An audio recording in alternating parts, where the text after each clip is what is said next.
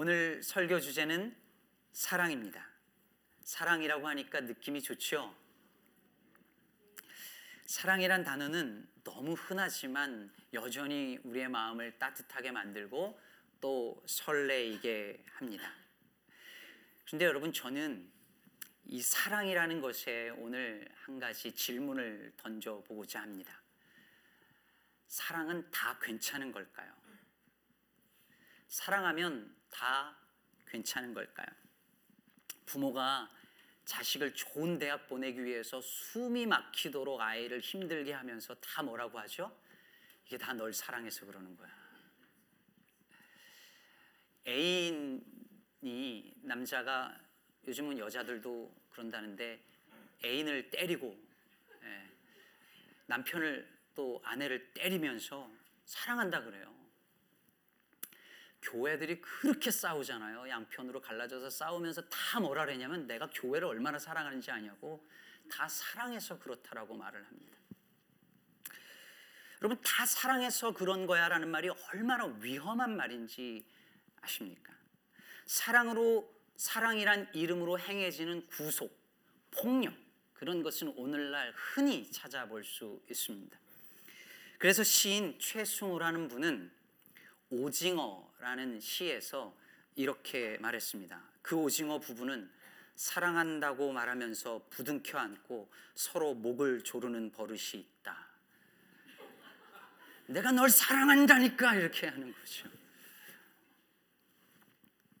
여러분 그래서 사랑하느냐 안 하느냐는 중요한 게 아니에요. 그 사랑이 어떤 사랑이냐 그것이 훨씬 더 중요합니다. 요한복음 3장 16절에서 하나님이 세상을 이처럼 사랑하사 이렇게 말했죠. 여기서 이처럼 그 단어는 본래 두 가지 뜻이 있는 단어입니다.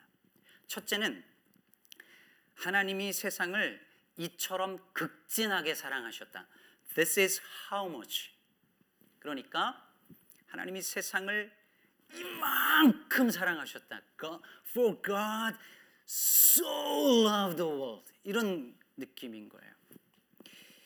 옛날에 어떤 분이 아주 손발이 오그라드는 시를 썼어요. 한 여자가 애인에게 묻습니다. 자기 날 얼만큼 사랑해? 음, 그랬더니 이렇게 대답하는 거야.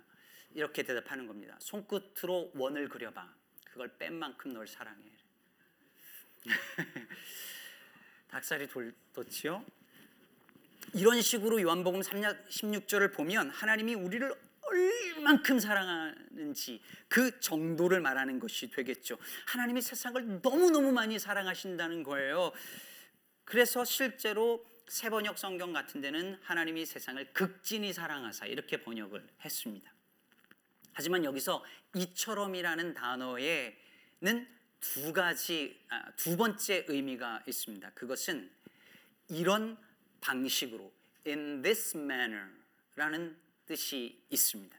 그러니까 어떻게 사랑하느냐 그 사랑의 정도나 양을 말하는 것이 아니라 그 사랑의 방식을 말하는 거죠. 제가 참 좋아하는 그림이 하나 있는데 한번 보실까요? Love is caring for each other even when you are angry. 이 할아버지는 지금 할머니한테 화가 나 있어요. 화가 나 있지만 그래도 비가 오니까 어떻게 해요? 우산을 씌워주죠. 예. 그림 없나요? 예. 예. 그림이 제가 전달을 안 했나? 그냥 상상해 보세요. 할아버지랑 할머니랑 싸운 거예요. 화가 났어요. 그래서 삐져서 서로 쳐다보지도 않아요. 등을 돌리고 있어요. 근데 비가 오니까 어떻게 하냐면 할아버지가 우산을 탁 씌워주는 거예요. 우산을 씌워줘요. Love is caring for each other even when you are angry. 이게 이 할아버지의 사랑의 방법이죠. 젊은 사람들은 따라하기 힘든 사랑의 방식이라는 거예요. 하나님이 세상을 이처럼 사랑하사라고 하셨을 때 그 이처럼이라는 단어 속에는 하나님이 우리를 정말 많이 사랑하셨다라는 의미만 있는 것이 아니라 하나님이 우리를 어떻게 사랑하셨는지 그 사랑의 방식을 말하고자 하는 것입니다. 그러면 주님은 우리를 어떻게 사랑하셨을까요? 주님이 우리에게 보여주신 사랑은 어떤 사랑일까요? 그것에 대해서 오늘 본문 요한복음 13장 1절은 이렇게 말하고 있습니다. 6월절 전에 예수께서 자기가 세상을 떠나 아버지께로 돌아가실 때가 이른 줄 아시고 세상에 있는 자기 사람들을 사랑하시되 끝까지 사랑하시니라. 주님께서 보여주신 사랑은 끝까지의 사랑이었습니다. 끝까지의 사랑. 어떤 사랑이었느냐? 끝까지의 사랑이었다는 것이죠. 그러면 여기서 끝까지라고 말할 때에 그 끝까지의 의미는 뭘까요? 끝은 그 the end까지 사랑하셨다고 할 때 그 끝은 어디를 말하는 것일까요? 어떻게 하는 것이 끝까지의 사랑일까요? 제가 보통 에, 목사님들이 첫째, 둘째, 셋째 이런 설교 잘 하는데 저는 잘 안 하는 편이거든요. 목사님들이 첫째, 둘째, 셋째 하고 마지막으로 한 번 더 말하면 막 이러면서 계속 하시는데 저는 이 설교를 잘 안 하지만 오늘은 첫째, 둘째, 셋째를 하려고 하는 어, 흔하지 않은 날이 될 것 같습니다. 첫째, 저는 셋째까지만 딱 합니다. 첫째, 이 끝까지라고 하는 말은 무엇보다 돌아가실 때까지라는 의미이죠. 1절을 다시 보면 6월절 전에 예수께서 자기가 세상을 떠나 아버지께로 돌아가실 때가 이른 줄 아시고 아버지께로 돌아가실 때는 언제를 말하는 거죠? 예수님의 십자가 죽음을 말하는 거죠. 여러분 요한복음을 읽어보면 요한복음의 특징이 있는데 때, 타임이라는 단어가 계속 반복되어서 나옵니다.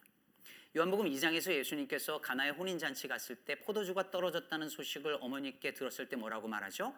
내 때가 아직 이르지 않았습니다. 예수님께 늘 이렇게 말씀하셨어요. 사람들이 왕으로 삼으려고 할 때도 사람들이 잡으려고 할 때도 늘 아직 때가 이르지 않았다라고 말씀하셨습니다. 그런데 예수님께서 예루살렘으로 입성하면서 십자가를 향하면서 향해서 나아가면서 그때는 뭐라고 말씀하셨냐면 때가 됐다 이렇게 말씀하셨습니다.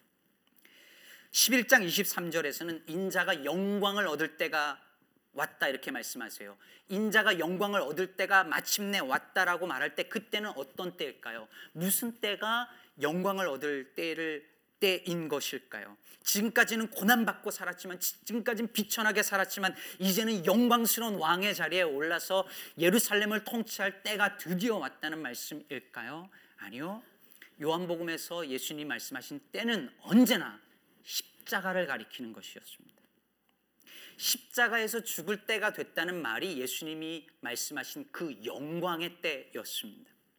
그러므로 예수님께서 이제 아버지께로 돌아가실 때가 이른 줄 아시고 끝까지 사랑하셨다는 말의 첫 번째 의미는 죽을 때까지 십자가 상에서 죽으시는 그 마지막 순간까지 사랑하셨다는 의미입니다. 여러분, 우리도 다 사랑하며 살아요. 여러분 사랑하며 사시죠? 그러면 적어도 여러분 가족들 사랑하시죠? 예.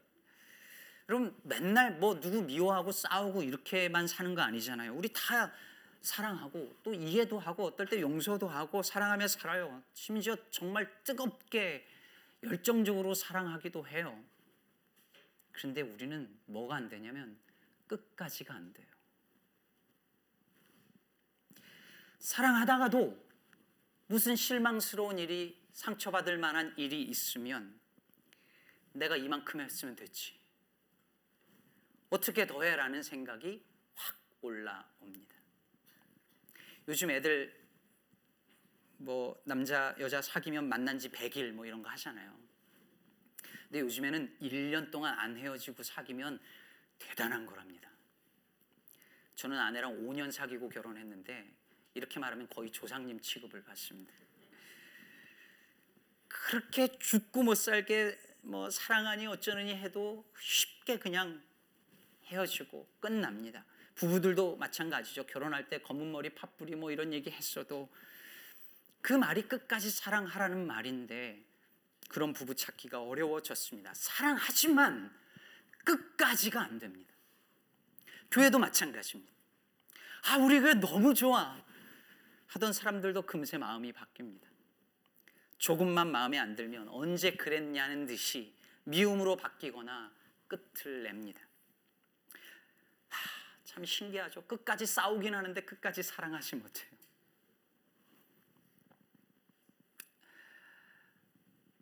사랑했잖아요. 근데 서운하고 상처받으면 그냥 끝까지가 안 되고 포기해 버려요. 목사님이 끝나고 악수하는데 저 권사님 손은 꼭 잡아주고 자기 손은 슬슬 잡아줬다고 교회 떠나요. 이게 농담 같죠? 예. 그런 일이 일어나요. 오늘날 묵묵히 오래도록 끝까지 헌신하는 사람들, 끝까지 그 마음 가지고 교회를 지키고 사랑하는 그런 사람들 찾기가 하늘의 별 따기보다 어려워졌습니다. 봉사도 헌신도 세례 받을 때 한 약속도 임직식에 서약한 그것도 금세 잊어버리고 다 시한부가 되었습니다. 사랑도 템퍼러리가 되었습니다. 그런데 예수님은 끝까지 사랑하십니다. 마지막 순간에 가셔서 그제서야 사랑한 것이 아니라 평생 사랑하시다가 마지막 순간에 더욱 사랑하셨습니다. 평생 사랑하시다가 끝에 가서서 포기하시고 나 할 만큼 했어 라고 하신 것이 아니라 오히려 그 마지막 순간에 더욱 사랑하셨습니다. 영화 보신 분 계신지 모르겠어요. The Last Temptation of Christ라는 영화 보면 예수님이 십자가에 달려, 달리셨을 때 사탄이 할 만큼 했어 내려와야지. 아브라함도 실제로 칼을 들었지만 진짜로 죽이진 않았잖아. 십자가에 달렸으면 된 거야 내려오라 할 때 예수님이 그 영화에서 내려오잖아요. 할 만큼 했다고 내려왔으면 어떻게 되었을까요? 우리는 어떻게 되었을까요? 주님은 그렇게 하지 않으셨습니다. 할 만큼 했다고 하지 않으셨습니다. 사랑은 여러분, 사랑은 할 만큼 하는 것이 아니라 끝까지 하는 것입니다. 그것을 주님이 몸소 보여주신 것이죠. 주님 우리를 그렇게 끝까지 사랑하십니다. 우리가 아무리 못나도 사랑하다 포기하지 않으십니다. 내가 진짜 너는 진짜 못 참겠다. 도저히 못 참겠다. 이만큼 했으면 됐다 하고 우리를 절대 포기하지 않으십니다. 끝까지 사랑하십니다. 그것이 여기에 끝까지의 첫 번째 의미입니다. 두 번째로 저는 이 끝까지의 의미를 조금 더 익스텐드해서 확장해서 살펴보려고 합니다. 오늘 본문 1절에서 예수님이 세상에 있는 자기 사람들을 사랑하시되 끝까지 사랑하시느니라 하고 2절에 곧바로 누구 얘기가 나오죠? 가롯 유다 얘기가 나옵니다. 마귀가 벌써 시몬의 아들 가롯 유다의 마음에 예수를 팔려는 생각을 넣었더라. 여러분 가롯 유다가 어떤 사람이죠? 예수님을 팔아버린 제자입니다. 자신을 사랑한 예수님에게 스승에게 칼을 들이댄 인간입니다. 사랑할 만한 사람이 아니었습니다. 만일 우리가 사랑할 수 있는 사람들의 리스트가 number one, two 해가지고 쭉 있다면 그 끝에 있을 사람이 가롯 유다였습니다. 예수님은 바로 그 끝에 놓여 있는 가롯 유다까지 사랑하셨습니다. 오늘 예수님께서 저녁 식사하시던 중에 일어나셔서 수건을 두르시고 대야에 물을 가져다가 제자들의 발을 씻겨 주십니다. 그랬더니 베드로가 화들짝 놀라면서 주님이 어떻게 제 발을 씻으십니까 하면서 거절을 하지요. 그랬더니 예수님께서 내가 너를 씻어주지 않으면 너와 나와 상관이 없다 이렇게 하십니다. 여러분 이 상관이 없다는 말은 너는 천국에 못 들어간다. 하나님 나라 백성이 못 된다라고 할 만큼 아주 강력한 메시지입니다. 이 말을 들은 베드로가 베드로 늘 그렇잖아요. 또 오버해 가지고 주여 내 발만 아니라 내 손과 머리도 씻어 주십시오라고 말하죠. 그때 예수님께서 뭐라고 하시죠? 오늘 말씀 10절에 이미 목욕 환자는 발밖에 씻을 필요가 없느니라 온몸이 깨끗하니라 너희가 깨끗하나 다는 아니니라.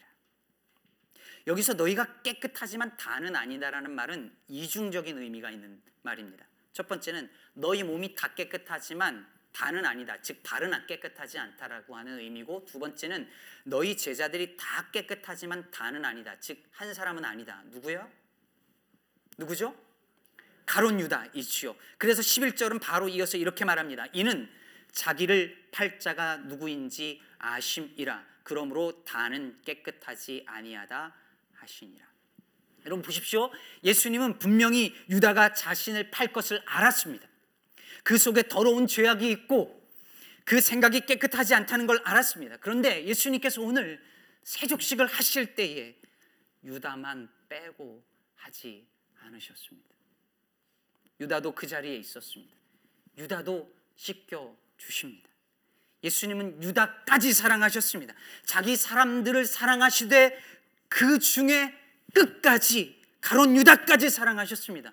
사랑할 수 있는 사람들의 리스트의 저 맨 끝에 있는 그 그런 인간까지 배신자까지 원수까지 끝까지 사랑하셨습니다.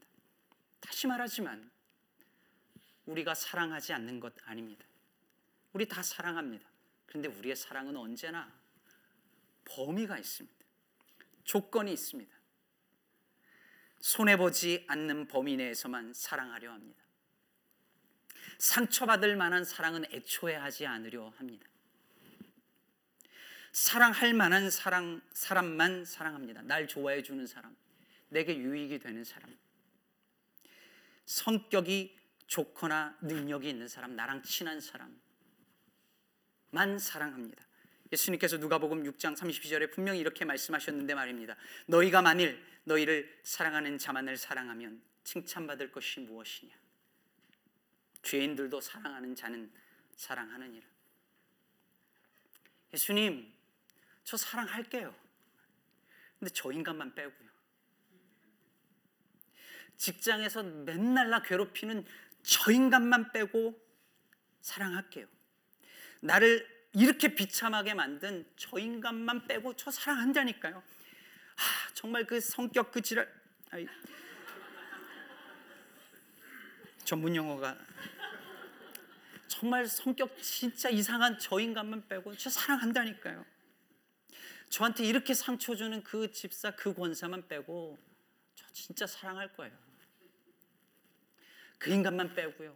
저 꼴통 보수만 빼고요. 저 빨갱이만 빼고요. 무슬림만 빼고요. 동성애자만 빼고요. 그런 우리를 향하여서 주님께서 너만 빼고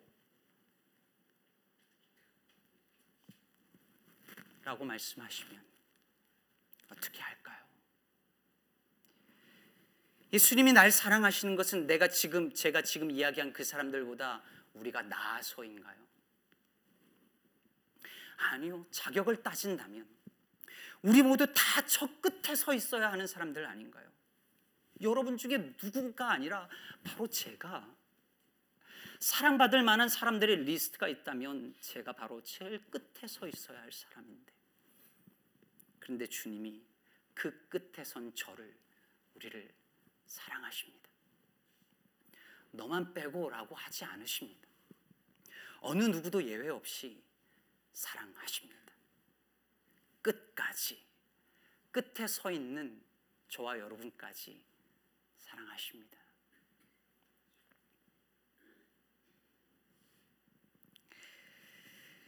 자, 예수님께서 끝까지 사랑하셨다고 할 때 그 끝은 첫 번째는 예수님의 죽음, 죽는 순간까지를 의미했고 두 번째는 가롯 유다까지를 의미했습니다. 그런데 이 본문 속에 또 하나의 끝이 나옵니다.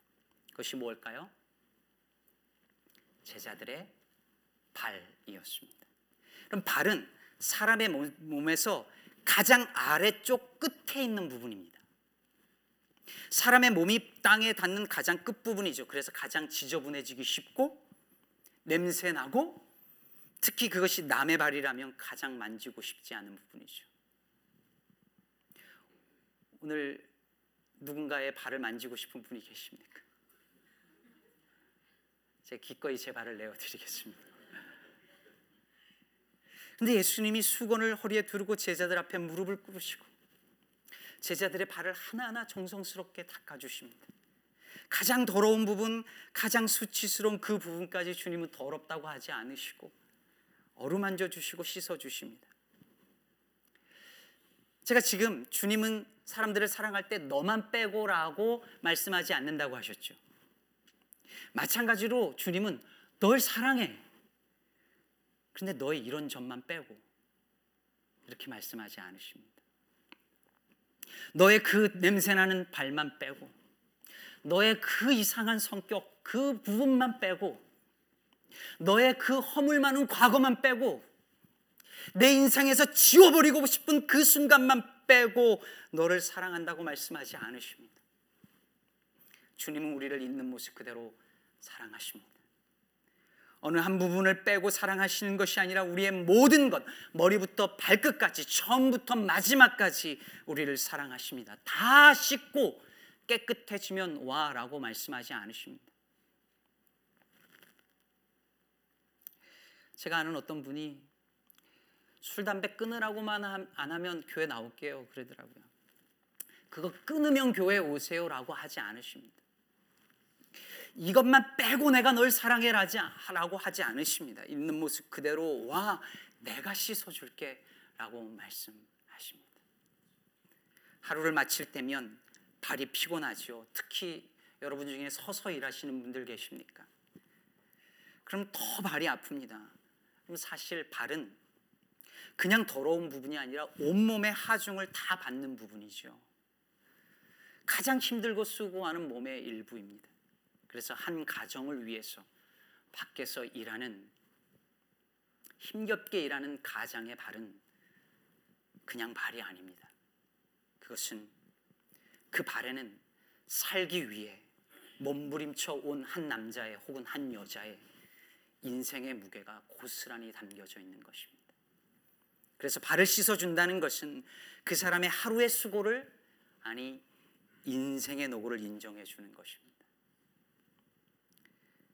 좀 부끄러운 얘기지만 제가 언젠가 제 아내의 발을 집에서 이렇게 물로 닦아준 적이 있었는데요. 눈물이 이렇게 막 날려오는 거예요. 왜 눈물이 나는지 잘 이해가 안 가는데 오늘 말씀을 준비하면서 깨닫게 되었습니다. 발을 닦아준다는 것은 상대방의 가장 힘든 부분을 보듬어 준다는 뜻이고 그가 살아온 인생 전부를 끌어안는다는 거예요. 말 그대로 머리부터 발끝까지 인생의 처음부터 마지막까지 사랑한다는 의미인 것입니다. 오늘 집에 가셔서 당장 실천해 보시기를 바랍니다. 정호승 시인의 발에 대한 묵상이라는 시가 있습니다. 저에게도 발을 씻을 수 있는 기쁜 시간을 허락해 주셔서 감사합니다. 여기까지 길 없는 길을 허둥지둥 걸어오는 동안 발에게 미안하다는 생각을 미처 하지 못했습니다. 뜨거운 숯불 위를 맨발로 걷기도 하고 절벽의 얼음 위를 허겁지겁 뛰어오기도 한 발의 수고에 대해서는 미처 생각하지 못했습니다. 이제 비로소 따뜻한 물에 발을 담그고 발에게 감사를 드립니다. 굵은 핏줄이 툭 붉어진 고단한 발등과 가뭄에 갈라진 눈바닥 같은 발바닥을 쓰다듬으며 깊숙이 허리 숙여 입을 맞춥니다. 진짜 뜨거운 숯불 위를 맨발로 걷고 절 벽에 얼음 위를 걸었다는 의미가 아니겠죠. 그만큼 힘겨운 길을 걸어왔다는 뜻일 것입니다. 그 발을 닦으며 그동안 고마웠다고 말하는 거잖아요. 예수님이 제자들의 발을 씻어줄 때도 같은 마음 아니었을까요? 그동안 예수님을 따라온 그 제자의 길이 이제 끝자락에 와 있습니다. 근데 예수님이 제자들의 발을 씻어주시면서 수고했다. 했었다. 보듬어 주시는 것입니다. 그리고 이제 예수님은 없겠지만 이제 앞으로 달려가야 할 하나님의 나라를 위해서 걸어가야 할 그 발을 닦아주시면서 힘내라고 격려해 주는 것입니다. 이것이 바로 저와 우리를 향한 주님의 사랑인 것입니다. 우리의 가장 냄새나고 더러운 부분까지 닦아주시고 우리의 힘들고 아픈 부분까지 보듬어 주시고 우리 인생의 어느 한 부분을 빼고가 아니라 전부 다 끌어안으시고 처음부터 끝까지 사랑하십니다. 나도 인정하고 싶지 않은 내 안에 있는 그것까지 주님은 사랑하십니다. 사랑하는 여러분, 예수님께서 제자들을 끝까지 사랑하셨습니다. 첫 번째 십자가 위에서 죽으실 때까지, 두 번째 가론 유다까지 심지어 나까지, 세 번째 머리부터 발끝까지 인생의 처음부터 마지막까지 사랑하셨습니다. 그것이 바로 하나님이 세상을 이처럼 사랑하사라고 할 때 그 이처럼의 의미였습니다. 감사하지요?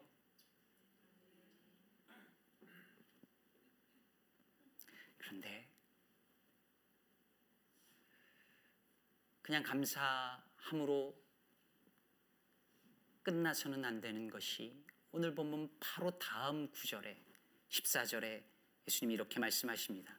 내가 주와 또는 선생이 되어 너희 발을 씻었으니 너희도 서로 발을 씻어 주는 것이 옳으니라. 또 34절에서는 이렇게 말씀하십니다. 내가 너희를 사랑한 것 같이 너희도 서로 사랑하라. 그러니 예수님이 너희를 끝까지 사랑하신 것 같이 너희도 끝까지 사랑하라. 우리를 부르시는 줄로 믿습니다. 이곳으로 오기 전에 어떤 분이 저에게 이제 시카고 간다 얘기하고 제가 아, 시카고가 그렇게 춥대요 그러니까 그분이 저에게 이렇게 말씀하시더라고요. 손 목사님 날씨 추운 건 괜찮아요. 교인들만 안 차가우면 돼. 날씨 따뜻해도 교인들 사이에 찬바람 불면 그게 더 힘들어요.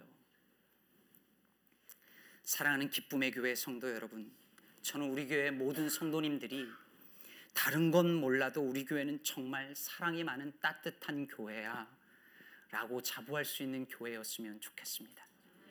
교회 밖, 밖에 있는 사람들로부터 시카고 기쁨의 교회는 정말 사랑이 넘치는 교회라 이런 칭찬받는 교회였으면 좋겠습니다.